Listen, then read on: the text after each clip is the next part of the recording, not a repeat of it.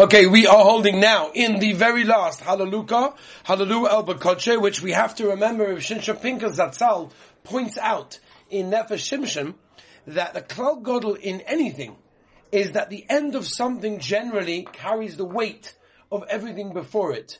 Those of you that are familiar with the ah. writings of Reb Chaim Vital, he writes that the last of the Aseret Hadibros, of the Ten Commandments, which is Leisachmar, don't be jealous, carries the weight of all of the Aseret Hadibros together. Why that it's so is not for now. But the point is, says Rav Shimshon Pinkus, is, is that we're holding pretty much at the end, not only of Perik Tehillim, it's the last Mizmar in the whole Tehillim, and also pretty much at the end of Psukkah de Zimra as well. So everything goes bossa the seam, everything goes bossa the end, which is why it's important to remember what we're doing over here as well. We also have to understand, as David HaMelech told us as well, that um, very much the end, the last, the end of Tehillim is, uh, so to speak, the crescendo. It's the end. It's the it's the, the the climax of everything, and very much responds and corresponds to the spiritual existence of the neshamas, much of which we don't really understand.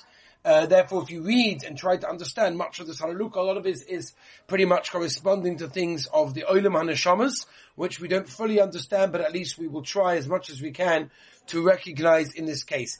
Rashi in Shabbos tells us that this is a very important Hallelujah. In fact, it's one of the two that we mentioned. We pointed them out and it's one of the Ikka ones, which is why the Adigi Yisod Shorish Avodah brings down that when a person gets to this Hallelujah, his uh, Lashon of the Yisod Shorish Avodah, his heart should be aflame with Simcha Atzuma of saying this incredible Mizmor, which relates to things that we don't really understand, but we know it's being Mishabeh, the Rabbeinu Shalom. So Hallelujah, Hallelujah, V'Kodshai means the Rabbi Shalom, we want to be praising in his Mokim. Now over here, literally, uh, uh, uh, the B'Kodshai is the, the, sanctuary. That's literally what it means. But over here actually refers to the neshamas of the human beings who have been Makadish themselves in this world by using their koyach of Bechira to do the right thing.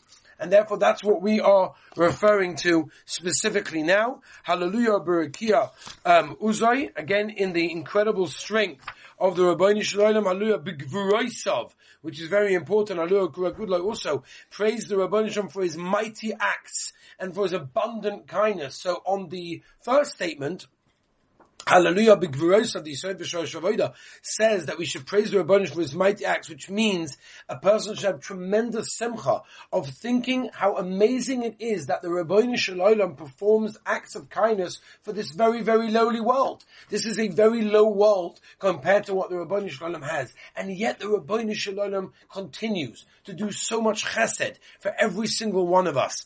Hallelujah, b'seika shoifa, b'nevo, b'china, b'soifa, mocha, b'minim, b'uga, b'tzilzalei, um, shoma, b'tzilzalei, sarua, all the different, the shofar and the harp and the drum and the dance and the organ and the flute and the cymbals and the trumpets and everything that's together, which is interesting, because as Rav Schwab Zatzal points out, we don't really understand the identity, identity of every single musical instrument that's written, but what it is important to us to know is that each and every one of them was intended to evoke a certain feeling of emotion of the neshama that could only be expressed by that specific instrument. Kol neshama tahalal ka, hallelujah, which means one of the two things. It either means all of the neshamas should praise the Rabbi Shalom, or it can mean kol neshama, the totality, the complete neshama should actually praise the Rabbi Shalom. Why do we say specifically this posture? Why do we say Kol Neshama Ta'alakok twice? So the reason why we say it, the Avudraham brings it, the Ramon brings it, Simon uh, Nunalef, Siv Zayin. The Avudraham says that we specially say it twice to show that it is the end of Pesukah Zimra and the end of Sefer Tehillim. In fact, the Chassam Sofer in his Siddur brings a reason, another reason why we double over this pasuk, and he says because we want to be, we want to give so much haidah that the Rabbi Shalom has given us the opportunity to be to praise Him. Now, the fact that we have the ability to do that is not not stam, it's not posher, it's not something we should take for granted, and it's something that is very very important, and we'll just. Um, maybe at this minute, maybe we'll just go to Baruch Hashem la'olam, Amen va'amen, which we know that each of the four psukim is its own concluding uh, verse. in that case, the in fact that the reason why they do this, I'm masakin this, is almost like a bracha rishona and a bracha achroina for um, Psukkah de Zimra, Baruch Hashem le'olam, Amen va'amen. And Baruch Hashem Etzin Sheikhin Yerushalayim Hallelujah. Baruch Hashem Elekim Elekei Yisrael Oysa Neflois Levade Baruch Shem Kavod El Olam V'Yimali Kavod Eskolot Amen v'Amen. In fact, Yisrael V'Sharish Avodah this is a very interesting thing over here. He brings down that the world is full of so much Chilal Hashem.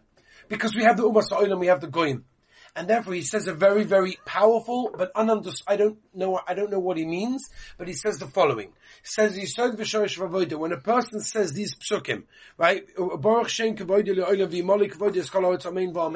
A person should think of all the chil Hashem that's going on in the world because we have the Ummah Sa'olam.